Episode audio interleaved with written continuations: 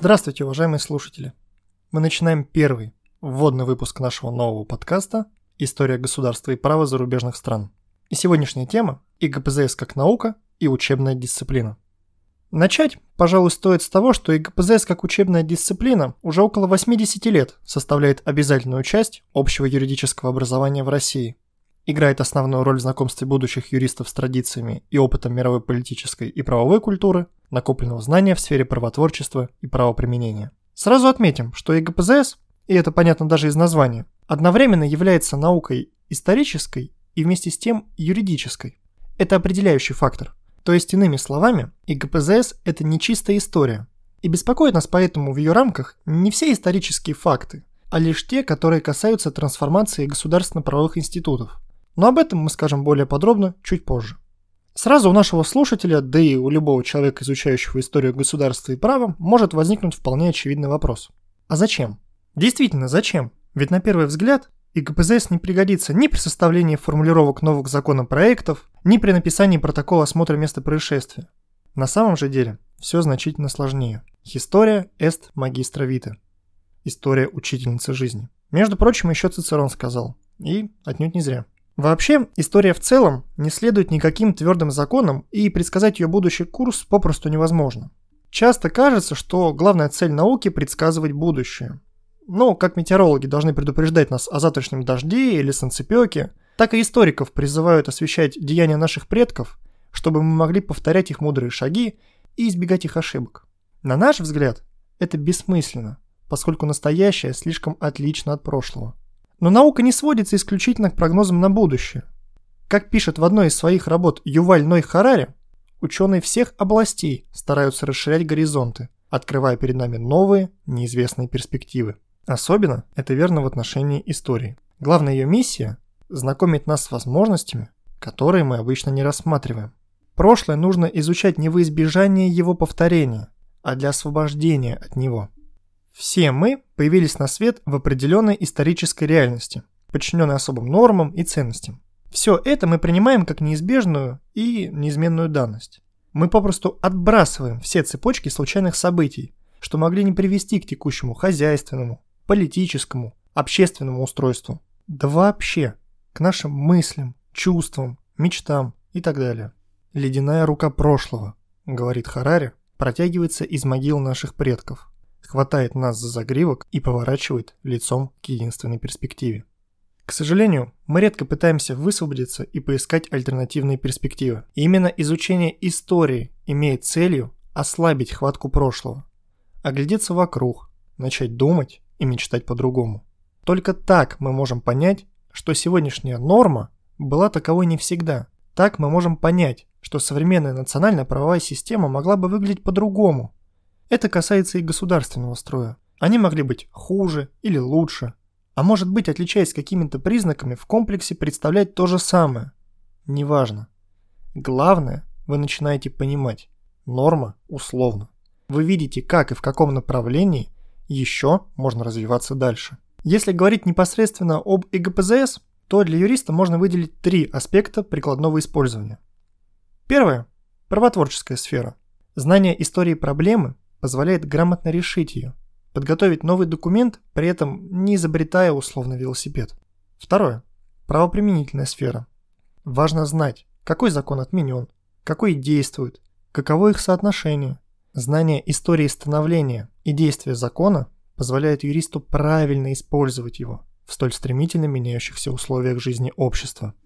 Третье – методическое, то есть приобретение навыков критического анализа документов, решение проблемных ситуаций, что всегда являлось отличительной чертой настоящего профессионала.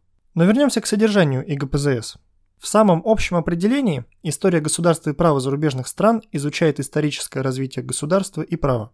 Ну, за исключением России. В конце концов, к такой простой и даже как бы объясняющей саму себя формуле, по мнению большинства авторов, сведутся любые, самые хитросплетенные объяснения того, что же составляет предмет этой научной дисциплины. Однако для более четкого понимания мы бы хотели рассмотреть данный вопрос более подробно. Объектом ИГПЗС как общественной науки является та часть истории, которая связана с появлением у людей такого принципиально нового института общежития, как государство. и такого регулятора поведения, как право. Будучи юридической наукой, ИГПЗС изучает формы реализации власти в обществе, административные учреждения, закрепляющие их полномочия и принципы деятельности правовые институты, то есть государство как институциональную организацию. Особое внимание ИГП уделяет эволюции права.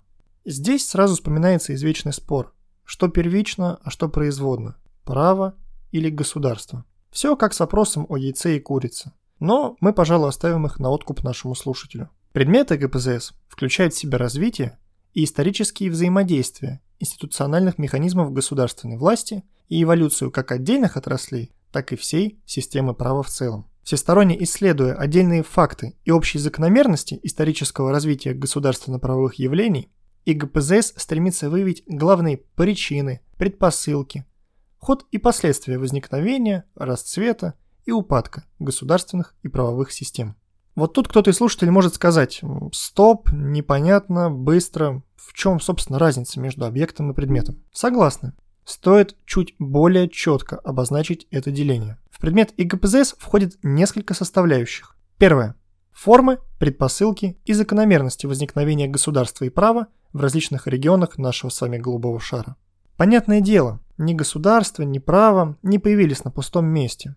Их возникновению предшествовали длительные процессы, требующие отдельного внимания. Что-то так или иначе выполняло функции государства и права до их появления. Второе. Исторические формы и типы государства и права в зарубежных странах. И сразу связанное с ним третье.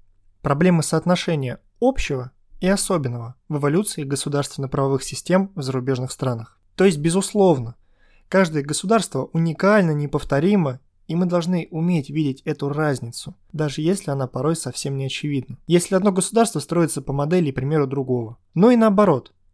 Можно выделить определенные общие закономерности развития всех государственно-правовых явлений в одном регионе или в определенный исторический период. Четвертое. Влияние позитивного первоначального государственно-правового опыта на формирование государственности и правовых систем более поздних поколений Проблемы преемственности. То, о чем мы говорили ранее. Как накопленный опыт позволяет нам развиваться дальше, учитываем ли мы прошлые ошибки. Пятое. Эволюция отдельных институтов, наиболее важных для современных государственно-правовых систем. Ну и завершающее шестое. Проблемы обусловленности историко-государственных и историко-правовых форм общими социально-экономическими, социально-политическими, а также культурными предпосылками и факторами и так далее. Например, да, мы имеем государство А, которому присущ ряд специфических черт как суверенному территориальному образованию. Но почему они именно таковы? Есть же у всего этого свои причины, предпосылки. Отдельно коснемся методологии и ГПЗС.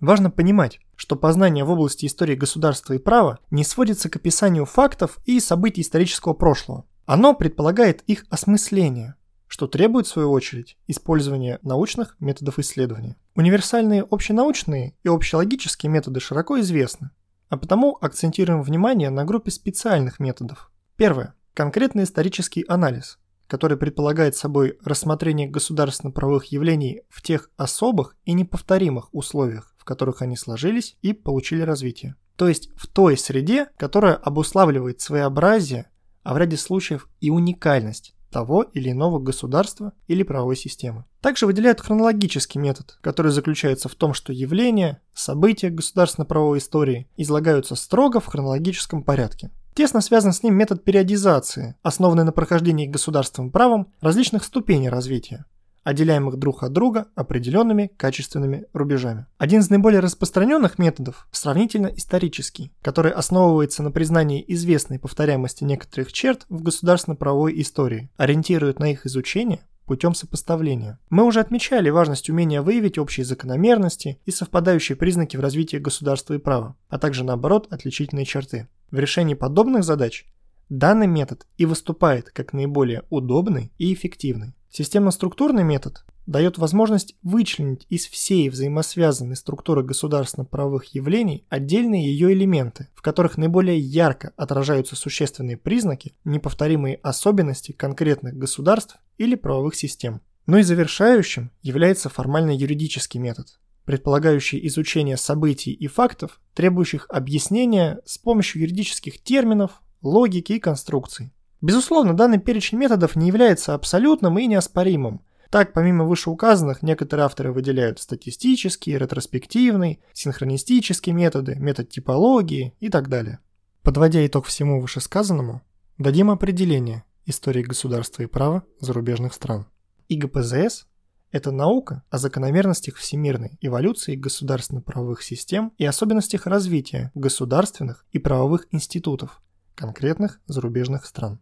Переходя к ИГПЗС как учебной дисциплине, выделим ряд базовых отличий от тесно связанной с ней науки. Во-первых, если наука рассматривает свой предмет в контексте постоянных научных дискуссий, то учебный курс акцентирует внимание на устоявшихся, общепризнанных или, как минимум, разделяемых большинством ученых положений. Во-вторых, существенно ограничен объем учебного курса, охватывающий лишь наиболее типичные понятия, концепции и институты. В-третьих, Большое внимание уделяется обеспечению доступности изложения для начинающих студентов. Иногда отчасти за счет схематизации в ущерб демонстрации всей многогранности исторических реалий.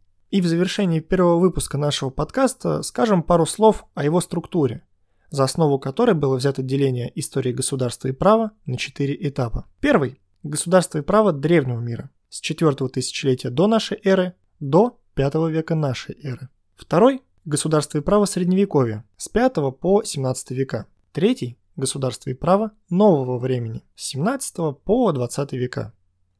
И четвертый – Государство и право новейшего времени с 20 по 21 век. В рамках данного подкаста будет рассмотрено 23 темы, не считая прослушиваемого вами в данный момент вводного выпуска. Первые 11 тем будут посвящены древнему миру и средневековью, оставшиеся – новому и новейшему времени. Для того, чтобы нашему дорогому слушателю было удобнее пользоваться подкастом, все последующие темы, как правило, будут состоять из двух и более выпусков, продолжительностью не превышающей 25-30 минут. Надеемся, проведенное с нами время прошло для вас пользой и интересом. На этом первый выпуск подкаста HSL «История государства и права зарубежных стран» подходит к концу. Спасибо вам, что слушали нас. Всего доброго.